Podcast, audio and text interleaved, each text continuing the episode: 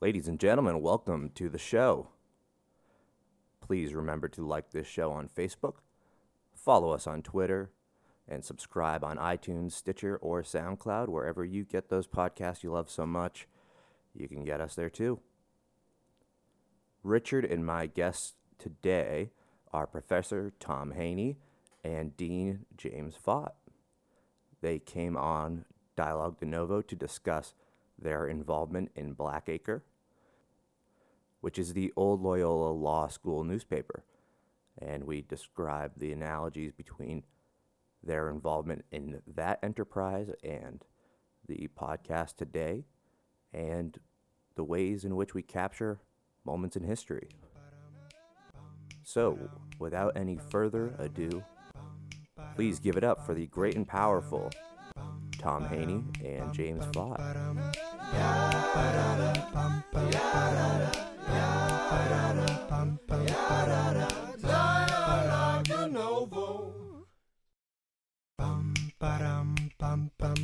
And welcome back. I'm Richard, And I'm Jake Rome. and today we've got on uh, Dean Faught and Professor Haney. We brought both of you on today because one of the we publish a lot of our episodes in the Loyola SBA uh, or the the I guess Alumni Association Facebook pages, and people requested that we bring on both of you for to talk about Blackacre, Oh the goodness. which is our predecessor. Yeah, unintentionally so. I mean, we weren't fully aware of Blackacre when we started this project, but the the analogy's been uh, drawn several times. Actually, uh, one alumni in particular, who is now actually my jury selection professor, uh, Ted Donner, uh, often drew, and he, he, he's a frequent commenter on our episodes. So he suggested this, and uh, several others did. So And Ted was one of the editors of Blackacre. is that right? Yes, he was. Yeah. He's a great guy. Uh, I like him Yes, a lot. he is, yeah. So uh, let's just, I guess, dive into the antecedents of Blackacre, uh, how how it came to fruition, what the original staff was, and like what the original intent behind the paper was. Let me go back even a little further than Blackacre. We, when I was uh, associate dean over 20 years, one of the things I did was try to capture the law school's history, and uh, I did that in a lot of different ways. But um, we started with a student newspaper here in the mid 1950s. You know, we had been closed during World War II for a couple of years.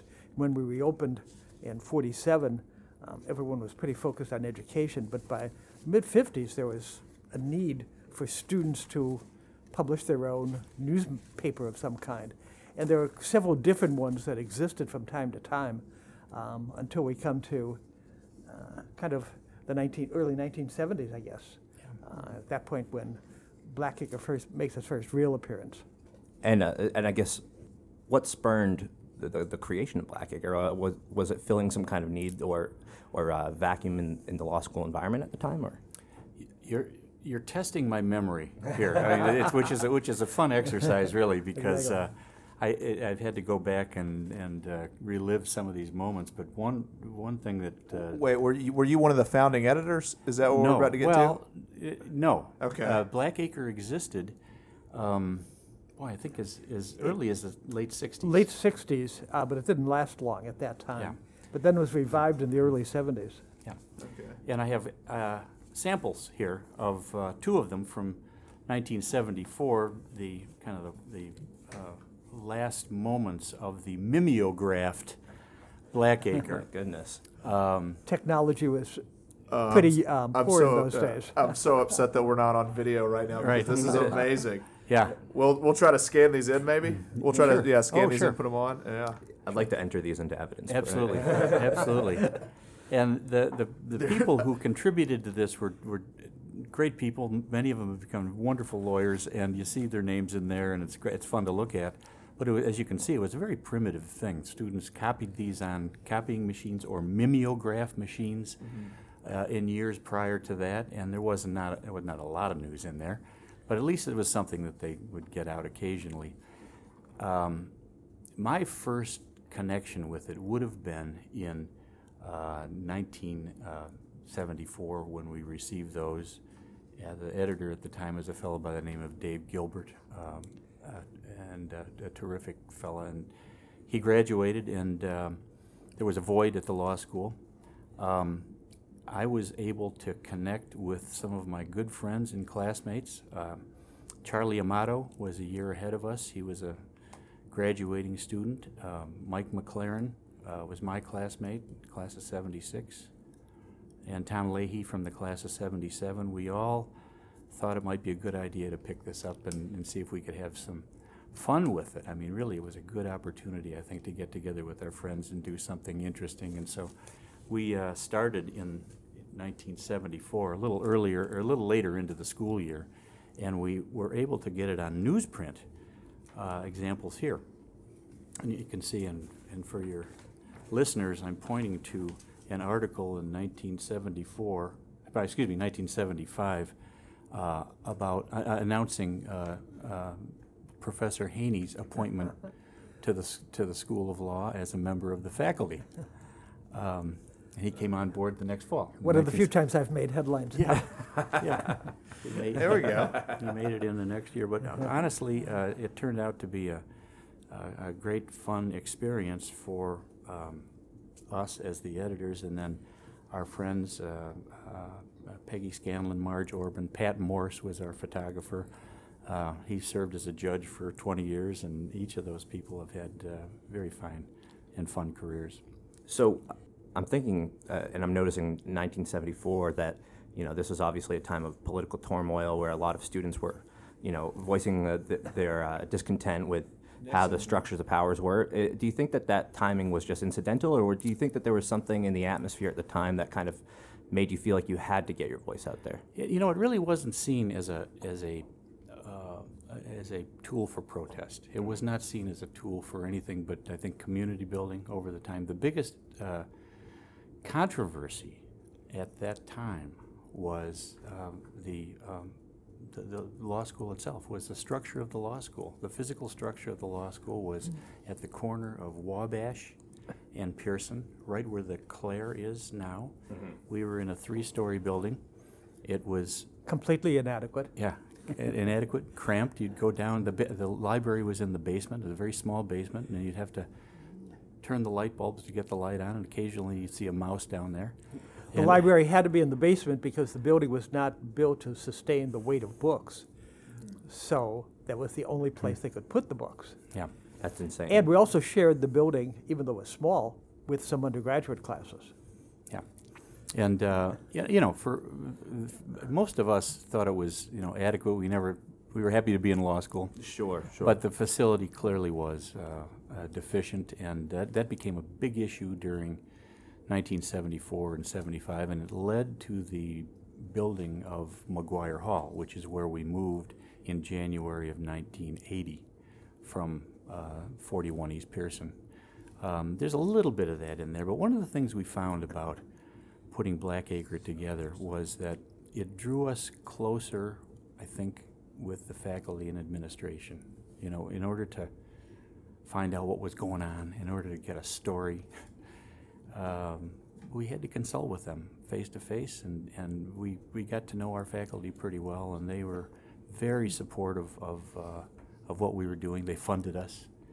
And, uh, and everybody from the deans, uh, Charlie Purcell at the time, and then in 1975, Professor Murdock became the dean for the next, uh, I don't know, n- 10 years. Until 83. Until 83, yeah. Um, uh, we had good relationships with them, and I think we were able to, to, to get some good information to the students. Yeah, I mean, I, I, I guess uh, what you just said is so similar to our experience right now because this project has gotten us so much better acquainted. I, the Yeah. only regret I have is that we didn't start it earlier Yeah. because honestly, uh, being able to sit down and pick a professor's brain for two hours or however long they want, there's a few things that are important about that. I mean, you have to go in and research and, and read what they're actually writing, you know, to get published, which often doesn't make it into the classroom. And then uh, you kind of have to know what you're talking about because there's nowhere to hide in two hours. So really, it, it's, it's a great way to get well acquainted with just how the minds of the law professors work. and a lot of the students as well. I Right. would say. Yeah, yeah, absolutely. I want to dig into a little bit more because I think that there's something so important about journalism, and, and people have said that our podcast is kind of new age form of journalism. Mm-hmm. But I have a theory that it's so important as law students to be writing about stuff other than law or to be exploring ideas other than law. Do you think that Blackacre had that same kind of spirit behind it? I mean, and do you have any theories about the importance of, of hmm. extending the tools that we're learning in the classroom to s- topics that may exist outside of it? Well, if, if uh, my fellow editors were here, they would plead with you to not confuse us with journalists, for starters. Okay. All of us were rank amateurs. And the, really, the biggest challenge we faced was, was laying this thing out, and we did it every two weeks. And it was, we'd stay up on a Tuesday night, all night long, and uh, the stories would be prepared in the week before. And uh, we had to figure out a way to get this to the printer by like three in the morning up on Clark Street.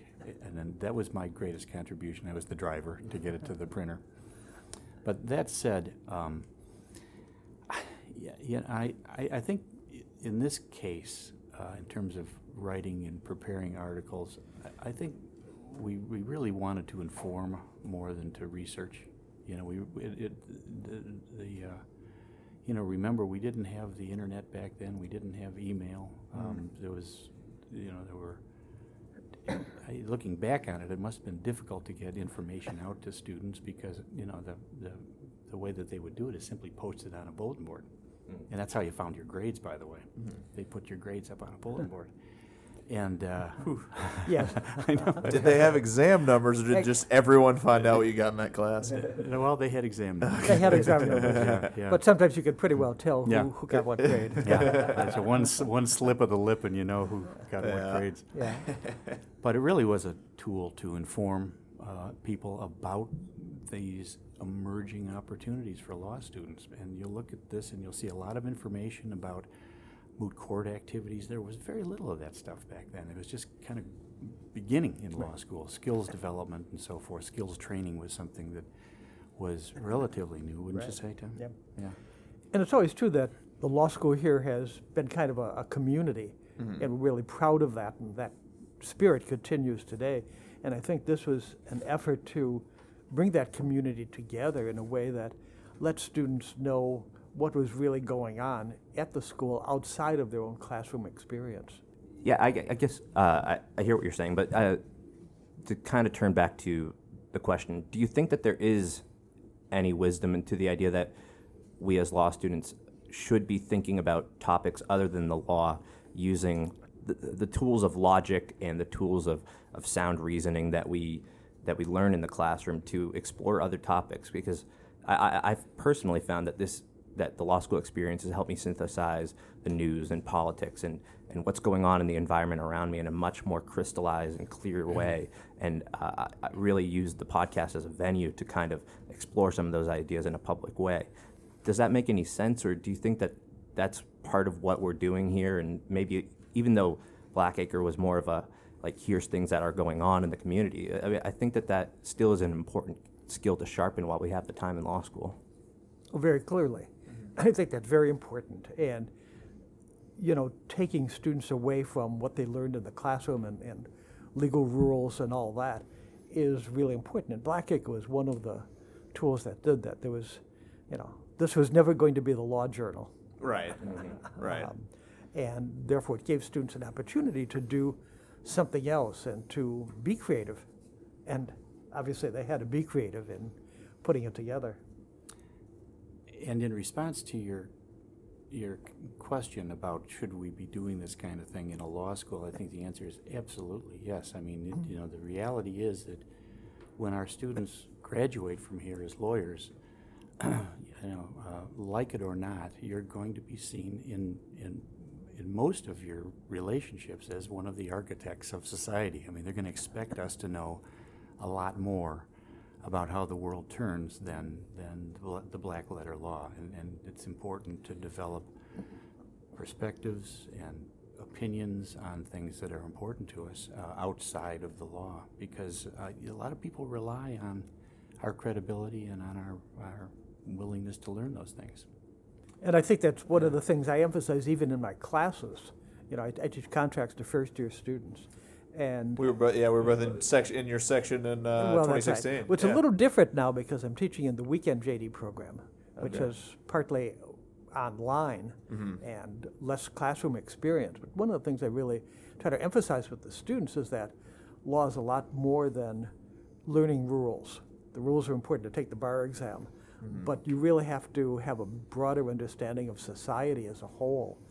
Um, and, and I think that, you know, Blackacre is one of those things that, and your podcasts are things that help students gain those different perspectives and just think about the issues that, as Jim said, um, they're going to be expected to take leadership roles on as lawyers. that the at one of the earlier this is a little off on a tangent but one of the earlier classes that i remember is the the case of that there would be sandwiches given and it, he br- brought hot dogs so the is a hot dog a sandwich Oh, sure, we I still do that, the yeah. hot dog Uh, sandwich. yeah, I yes, it- let me ask you a follow-up question is cereal soup That I don't know, but I do know, I do know that Justice Ginsburg weighed in on the is our, our hot dogs sandwiches not too long ago. So one of the students gave me um, a link to a YouTube where where she's caught discussing this. Uh, so that's And part of the program now. that, that was important knowledge that it, you have one question to ask justice ginsburg that's what you choose And I, I have a response to your is cereal soup, yeah Richard. Richard. i'm listening yes It depends. sure. So the same answer. Uh, okay, so we want to let's let's let me get back to Blackacre. So Th- These were ours right here, I, yeah. yeah, I did Yeah. see these, and I saw I also saw I have seen in here where uh, the uh, Rome program that you had started Right. w- is announced in there and all that. I did want to. All right, so. At what point were the, did you catch any heat for things that have been published? Were there any controversies that came about, and how did you handle them?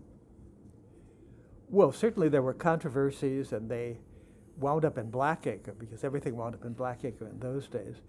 When we were, um, when the students were agitating for new facilities to get rid of the building on Pearson, um, there was a student strike, which made the daily newspapers as well, but it was also covered in Blackacre uh, with the, the students Yeah. demonstrated for that. Demonstrated out Yeah. on the street. Did it work? Uh, sure, we got a new building. We got Yeah. the Boyer Hey. Hall. All right. The university took it very seriously. They Yeah. did. They did. I just I've seen it kind of I see it as a kind of an odd thing for Mm-hmm. people who are it, it, like I understand the striking as a worker, but people who are paying to come here are also saying I'm not going to come here, even though you already have all of my money. Mm-hmm. So it's a it's an odd dynamic, but interesting. Okay. We had one. We had one uh, controversy that I recall that is, is was an interesting one. Um, and again, um, I, I don't want to suggest we had a soft relationship with the administration and with the faculty. Uh, you know, we had some serious conversations about serious things, and I, our impression was always that they were enormously forthcoming, from the dean to everybody. And um, at one point, um, there, we had a dean search, and um, they asked students to comment and to be part of the uh, evaluation committees and part of the interview committees and so forth. And at one point, um, we had a, an article ready to go about the various candidates, uh, the good, the bad, and the ugly of it. And um, uh, it- we were asked to, to, to talk about that with, with faculty, with the, with the dean at the time, and with the associate dean. And uh, they asked us to consider um, the value of that and how that would affect people's feelings about the law school, uh, the interviewees, uh, what we had said about them, and they did not tell us, to their credit, did not say, don't publish this thing, but we'd really like you to consider the da- kind of damage that could be done when negative information gets out that maybe doesn't need to get out at this point when we're right at the end of the search for a, new dean. And uh, we took that into account and, and made some changes. But that was as close to a controversy as I can recall. So uh, a big a big part of this of the podcast and why we wanted to start it is because uh, it's it's a great venue for freedom of speech, and I feel like that's something that kind of can get a little bit dicey on a campus or in an academic environment these days, and, and a, a lot of it is just wanting to keep the the spirit of the First Amendment alive, and and I, I guess return to first principles and and understand the importance of it. Do you see uh, how have you seen the, the university environment change over the years? Have have you seen a decline in, in uh, willingness to accept controversial ideas or to trade or to do a little sparring in the classroom? Has it has it changed in your in your time at the law school? Why, that's a good question. That's a good question. Um, well, um, you know, we, we certainly have have witnessed um, the emergence of various areas of conversation that are sensitive ones that that you know that affect people as triggers or otherwise. Uh, we certainly have developed a stronger sensitivity toward um, commentary that involves um, important areas of, of uh, uh, in, inclusion and diversity, and so forth. Um, I, I don't um, I, I don't have a, a, a, a, the sense that the university has done anything but had been very thoughtful about this, and I think we've tried to do that at the law school. I think that what, what we're trying to do is balance uh, freedom of speech with um, people's right to be in a safe place while they're in school. Uh, and that's a tricky thing to do sometimes. Uh, I think that for the most part, both here in the law school and otherwise, we're going around uh, about it the right way um, because there is a, a sensitivity to it from everybody involved. Uh, and I certainly hope that's the case. Professor Haney, do you have any thoughts on that? No, I don't. I think there's always been a good dialogue between the, uh, at least the law school administration and the law students. Um, it's taken a lot of different forms over the years. During the years when we had Blackacre, that was certainly the vehicle, I think, for carrying on those conversations with the Blackacre editors and reporters, uh, talking to people on the faculty and reporting um, back those conversations. Um, I know in recent years, Dean Kaufman has done a series of town hall meetings to try to bring the students into a general conversation and to air any difficulties they are had. I mean, in a sense, we're all in this together. This has never really been viewed as an us versus them situation. And that's one of the things that made it a very good place to teach as a teacher because you don't feel like there are factions here and there. You feel that everyone is in communication with each other, and while we may not always agree on everything, there certainly is a dialogue and respect for each other's opinions.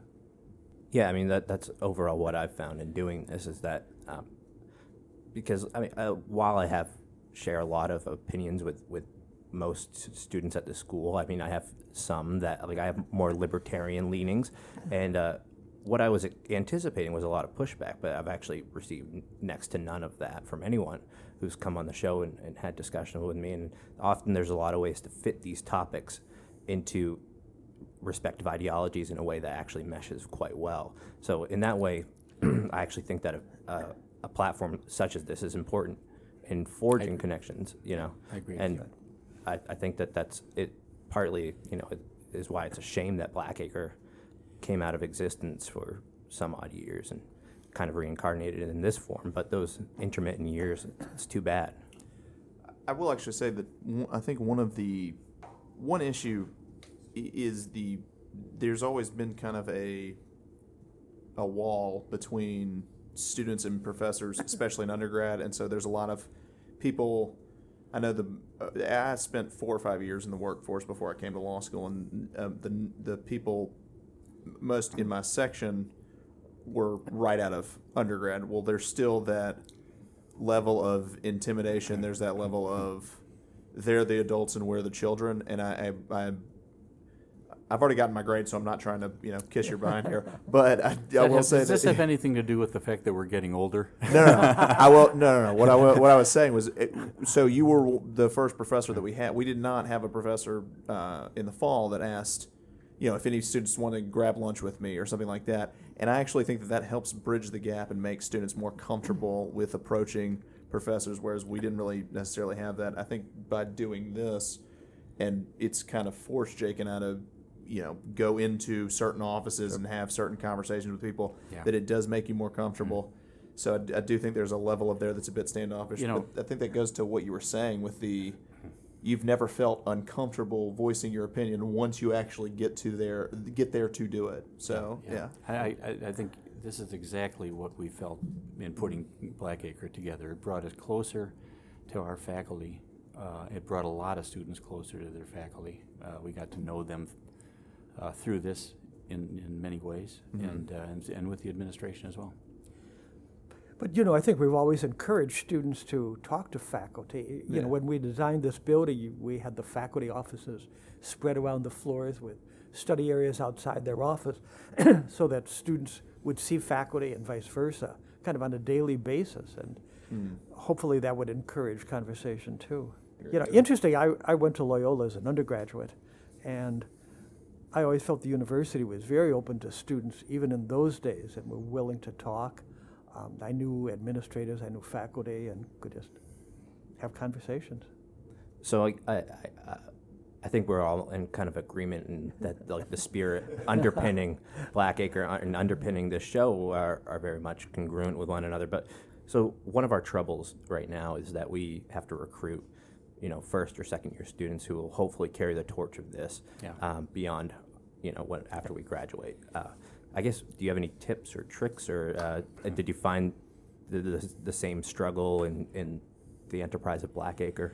We know, um, my notes indicate that Blackacre died out around the year 2000, but then about well, f- six, seven years ago, got revived for one year briefly as an online publication, wasn't it? I think so, yeah. Yeah, it was uh, some kind of publication. It didn't work well. I, I don't think there was a staff with. It, there were students, one or two students with a good idea, wanted to carry this out and, have this vehicle available, um, but it just didn't work because I think that was the era when everything was being transitioned from print to uh, online, but the, the online services weren't what they are now.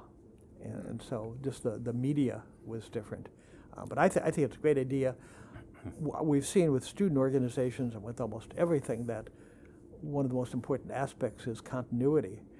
We have students with great ideas, they come in, they're here for three years, but then they leave, Right. and unless they develop this passion in some other students, um, the whole enterprise can die out. Uh, we were very lucky with Blackacre for a long run that we had Yeah. some students every year. Although Blackacre, I think Jim will admit, changed its character from year to year depending on which students were involved. We had at least one year where it, the editors thought they were in fact a rival for the Law Journal and were doing kind of legally based articles. Yeah. We, we never really, that was never what Blackacre was supposed to be. Right, Yeah. that, that was not my group. Yeah. You mentioned the the July 4th, or not July 4th, I keep saying that, the April Fool's uh, Oh. editions that y'all would Oh, put yeah. out. Yeah. And I've got to say that that's the exact opposite of what Professor Haney just said. But yeah. Oh, no, No, no, no, I think it's, it's No, very I- consistent with it. Here, I. no, I, meant ca- that's not a legal journal. Right. Not oh, I see. way. Yeah, yeah. yeah I, I came across it again today. I'll show it to you here. But yeah, I, I would say as a, as a way of, of uh, We're about to find out what was funny in 75. yeah, that- yeah, Here we go. as a way of, um, you know, ensuring continuity. I, it, the lesson that we learned from Blackacre was to get uh, other students from other classes involved right away. Give them a, give them a position, give them a task. We were so dependent on students who were a year or two behind us for a lot of the work. In fact, I'm, I had a note for myself here that one of the heroes of the reincarnation in uh, in our years of Blackacre was not even a law student. It was a fellow by the name of Bernie Weiler, who was the editor of the of the Phoenix up at Loyola, up at the Lakeshore campus. W- That's where we went to put this thing together every two weeks. Uh, we'd all ride up there on the train, and Bernie Weiler, the editor of the Phoenix, for some reason.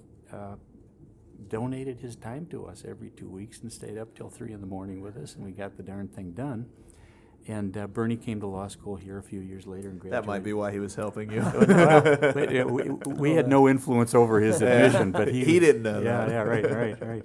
But uh, he was uh, just a very valuable uh, asset to us. Mm-hmm. Here is the what I was talking about. Richard was the uh, April first. That would be April Fool's Day, yeah. uh, 1970. They still call it that, Yeah, yeah. 1976, and it looks like every other issue of Blackacre. You can see that the top headline: the Law Journal Board chosen. It's Mm-hmm. not controversial.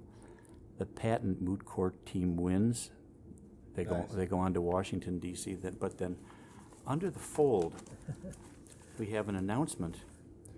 Mur- Murdock Murdock resigns. Oh, that would be Bud, That would. Bud. Yeah, yeah. This would be pr- Just came out swinging there. Right, this Yeah. would be Professor Murdock, who had just started as the dean in the fall of 1975 and now in April of 1976.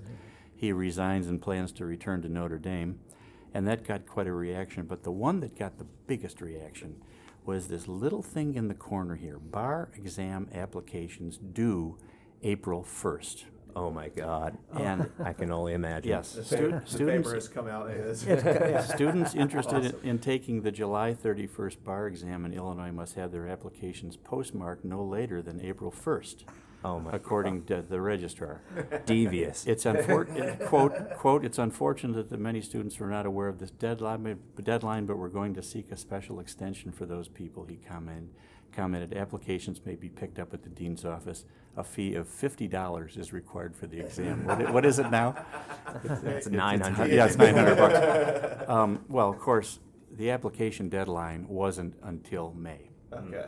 and this was an April Fool's joke, and uh, not everybody got it. In fact, in fact, Those are the And- best April Fool's yes, jokes. and yeah. in fact, one of our classmates was so incensed by this uh, brief article that he assaulted Dean Murdock in the hall and uh, called him an unspeakable name to his face and told him that he had ruined his life. uh, he soon got over that, but uh, That person did- will remain anonymous. Did Dean Yeah. Murdock, and it sounds like we need to get Oh. him on to talk about that. Yeah.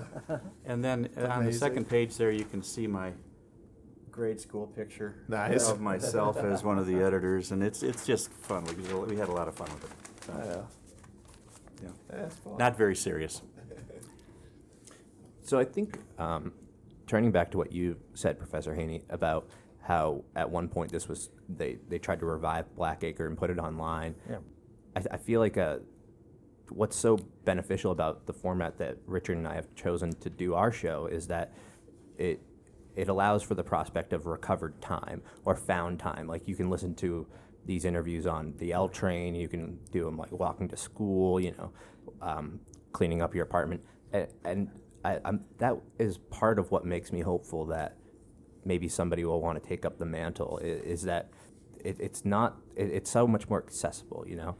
Like for, for everyone who can read Blackacre, there's at least ten other people who can listen to Dialogue de Novo. You know, so I, I guess I, I still want to pick your brains a little bit about. Well, let me ask you if you think that that um, helps community building or is somehow uh, opposed to community building. I, I'm thinking of the weekend JD program, where again, so much can be learned online. Students have time; they can listen to the lectures, the video lectures, at their their own pace, their own schedule. Um, but the downside of that, of course, is that they're not at school. They're not involved with their classmates. It's an isolated project, um, and that that isolation, that remoteness, is um, is worrisome. Because the law school, you know, in the past, students I think had a lot more time to spend at school. They were physically here more. Uh, I think that most full-time students did not have part-time jobs, and so they were here, kind of around the clock, uh, from eight in the morning till eleven at night, kind of five days a week. Uh, they could be at least. They, they didn't have to be, um, but that's not true anymore. You know, students just are not here, and right. we've facilitated that. Yeah, I mean, so uh, obviously the internet is a tool that can be wielded in multiple ways. You know, I, I, I think that there obviously is is a manner in which you can utilize it that will put somebody in their apartment and remove the need for them to ever really leave it. But then again, what we're I guess, trying to do with the same, you know, the same tool, uh, the same medium is to put the voices of our community right between the eyes of everybody who listens, you know, which I think is a very intimate experience. Um, I mean, that we have some people that listen to this show who have now heard my voice for 30 hours who might not actually know me, you know, uh, which it's unfortunate for them. But uh, then, it, it- you know, so I, I guess I'm hopeful that we're, we're doing the right thing, but I could see why maybe more than I've been aware in the past, we are actually playing with fire a little bit, you know. Well, I think it's a great thing that you're doing.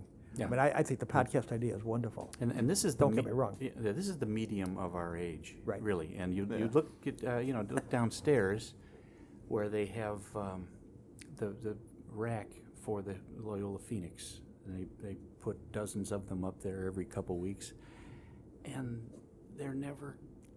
I think Go I'm, exhausted. I think I'm the only one that thumbs through it. Actually, I do. I do. Yeah, I, I do occasionally, but who you know you, you it, it, it uh, begs the question: who who's reading this? Who's Right. reading this? Well, I, I think it's it's also this is the law school and that's an undergrad paper, so I don't I don't think there's any it, there might there there's not really a necessity for the law students. I think that's kind of where we come in. But as as far as the you mentioned the weekend program, is that did you mean the sense are you having trouble establishing the sense of community because they're never here? Well, that's certainly one aspect Yeah. of it. I mean, I love the classes. The students are great. They're Yeah. enthusiastic. But I see them once every two weeks. I see them seven times during Yeah. the whole semester, and um, I, I don't get to know them. Okay. You know, whereas when students were here in, in what I'll call the old days, uh, students were around all the time. I would We had them two years ago again. Yeah, that's right. Uh, But I, I would see you around every Yeah. day. We could say hi. I'd see you getting off the elevator. We could Yeah. chat. And I don't have that opportunity with the weekend JD program. I wish I did. Mm-hmm. Now I could still communicate with them online by email. I could do It's Zoom. I yeah. I don't do Zoom, but I could. Yeah, Um, it's just not the same. it's not quite the same. Yeah, I, I love and hate that I, the idea of a weekend program because one, it allows people to get a law degree while they're full time employing It does. employers or employees. It's a great Yeah. opportunity for these people. On the other hand, exactly what you're saying. Right. You do miss the and the the uh, the 3 a.m. nights of studying for whatever exam midterm you had that week with your yeah. Yeah. I think that they do miss that part of it, but yeah, I do. I Right. There yeah. are trade offs, Mhm. And that's part of technology. So, Professor Haney, you obviously have documented the history of the university. You have a Of book the law school. Of the law school, yeah. You have the book in front of you, I 100 years. I always travel with it. and, and I have a, an autographed copy with me at all times. oh, man. Can I get one of those? Yeah, where are, where where are our? I'm not saying we were asking for gifts or anything. But, It is customary. They're though. pretty rare Um, now. So, uh, so both of you uh, have been involved in the law school community uh, for a long time. You've left, come back, and have filled different roles. Uh, I guess w- I want to know, well, what are your hopes and your dreams for the school and in the community? Where, where do you, like, when when somebody writes the next centennial on the law school? I mean, what, what do you want it to say in the pages of it? What, what and what can we do today to help build that future? I suppose I want the message to be the same that we're a community and that we've continued kind of that spirit. It, it's going to take a different form. It's probably going to take a very different form than any of us can even imagine. You know, that technology has changed so much in the last decade or so that, you know, you're talking the next, whether it's 40 years to the 150th anniversary or uh, whatever. So we can't imagine. But I'd, I'd like to think that the spirit of the school will still be the same with the close relationship between faculty, students, administration, and alumni. And uh, you know, I think that's one of the things for you to while you're thinking of graduating. You're not really leaving the law school. You're going to be alums. You're going to hear from us constantly, and we hope you stay in touch y'all with will us. hit us up for money. Well, yeah, of course. Yeah. that's part of it. Yeah. I, Tom, that's a perfect answer. I, I totally agree, and I, I think the other piece is that uh, is that the profession of law is going to change. It's right in the middle of a, an enormous transformation Mhm. right now. Things that uh, we never even imagined ten years ago are actually happening happening every day, and so I think our response to those changes will, in, in some ways, affect how we deliver uh, a, a law degree, how we d- develop one's you know profession. Um, and uh, I, I think it uh, is, is so in, so important that we maintain relationships, good relationships here uh, and we call it a community. And uh, people take that seriously around here. Um, you know, we, we think it's one of our great assets. This is the fact that people uh, uh, uh, take our culture seriously around here um, from the time they come in and hopefully until the time they're, they're happy alums. And I do think often about the person who's going to write the bicentennial history. And I think your podcast is going to be part of that process. I think a lot of the, the f- basis for the next history, whenever it's written, is not going to be in written materials as it was for me, but it's going to be in podcast and YouTube or whatever other form we carry on um, just our knowledge of what's happened in the past. So I think your podcasts are going into the archives. Yeah, you're, this is important work. Well, we appreciate that. we hope so. We we, Yeah. we hope we're not just contributing nothing, but you know, that, and that's No. the the. I think the my biggest. Uh, fear is not the right word, but I'm just going to use it. Is the continuity, and I'm I'm, yeah, we're already starting to try to recruit. So we're gonna, I think we're about to start talking to a bunch of the one L professors and go into their classes and speaking and things like that. But uh, trying to continue it further. Let's talk about that hundred year plan that Jake st- or the hundred year story that Jake had started into. Yeah. What one? Why were you selected eh, to write it? And two, how do I put this? What shocking things have you? What what were some of the biggest surprises while you were researching it? Well, I, I, I volunteered for this, I have to say. I, when I was the associate dean mm-hmm. for 21 years or something, I, I kind of took it on myself to gather a lot of the history of the school. That's always interested me, just on a personal basis. So when the Centennial, the Law School came up, I decided we should have a history. There had been one for the 50th anniversary, for the 75th, but they were very small pamphlets, essentially. Mm-hmm. And we had never done a full history before. And so I said we needed a full history. So we did, decided to do initially a larger pamphlet, and it was only later on that it turned into a book with photos and all that. And one of the things I discovered was that law professors and law deans in particular were very bad about preserving anything. Um, they sent nothing to the archives. When I talked to the archivists of the university, they had virtually nothing about the law school, which they lamented. And they said, uh, they urged me to do something about that. I don't, I did something. I, I'm not sure that anyone else has ever taken that seriously No, that's, since that's then. true. The, with the university owes uh, Where did you Tom find- Haney a lot. Uh, I agree. Where did you find the information? Or back Tribune back in the ar- archives, well or- there was yes i did a lot Yeah. of research in daily newspapers but also in the university archives Mm-hmm. because the presidents and vice presidents and provosts of the university had kept a lot of records that involved the law school Mm-hmm. so there was material there about the law school it hadn't come directly from us so with a lot of sleuthing around i spent a long time getting to know the archives uh, up at lakeshore campus and uh, was able to get a lot of information. And it was a lot of fun then, particularly when we started pulling pictures together. Gotcha. That, that made it all very real. Mm-hmm. And I must say, the university, uh, the law school, hired a firm to um, do the technical work of putting this together. And they were spectacular. They were really great people, and they had a sense, you know, of how this was going to look, the layout, how the pictures go, how you uh, integrate pictures and text and all that. And Elizabeth Brookover, our director of publicity or whatever her title is, shepherded the whole thing. She brought them and me together. It was great. So I hope someone else does this, as I say, 40 years from now for the 150th. There you go. Well, let's let's. I want to leave it with one final question, I guess. Advice. Where do we go from? Where should Jake and I be trying to take this thing? Where do we go from here? You're you're our predecessors. So let's Wow. hear it. What were your successes? What were your failures? And how can we learn on them? Well, I'm certainly no expert, although I had a great experience in, in what we did here, and there Mhm. was a good deal of carry on for many years after that. And I, I, I just don't think you can go wrong by making it an, an, inclusive group. Get get people enthused about it, bring them in, Mhm. and um, I, I of course uh, would never discount the importance of having fun while you do it. I think that's exactly true. Uh, I think all the people who worked on Blackacre really, really enjoyed the experience. I think it was probably one of the aspects of their law school experience that they remember the most. That's right. They don't remember probably what happened in their contracts class, but they do remember working on Blackacre. I, I just wanted to thank both of you guys for your time, and uh, Thanks, Jake. we appreciate your asking us. yeah, of course. thank you, Jake, Rich. Yeah. A- absolutely, yeah, absolutely. We yeah, very very much appreciated it. All right, and for Dialogue De Novo, I'm Jake Rome. And I'm Richard Leibovitz. We'll see you next week. Bum ba-dum, bum bum ba-dum, bum bum bum bum.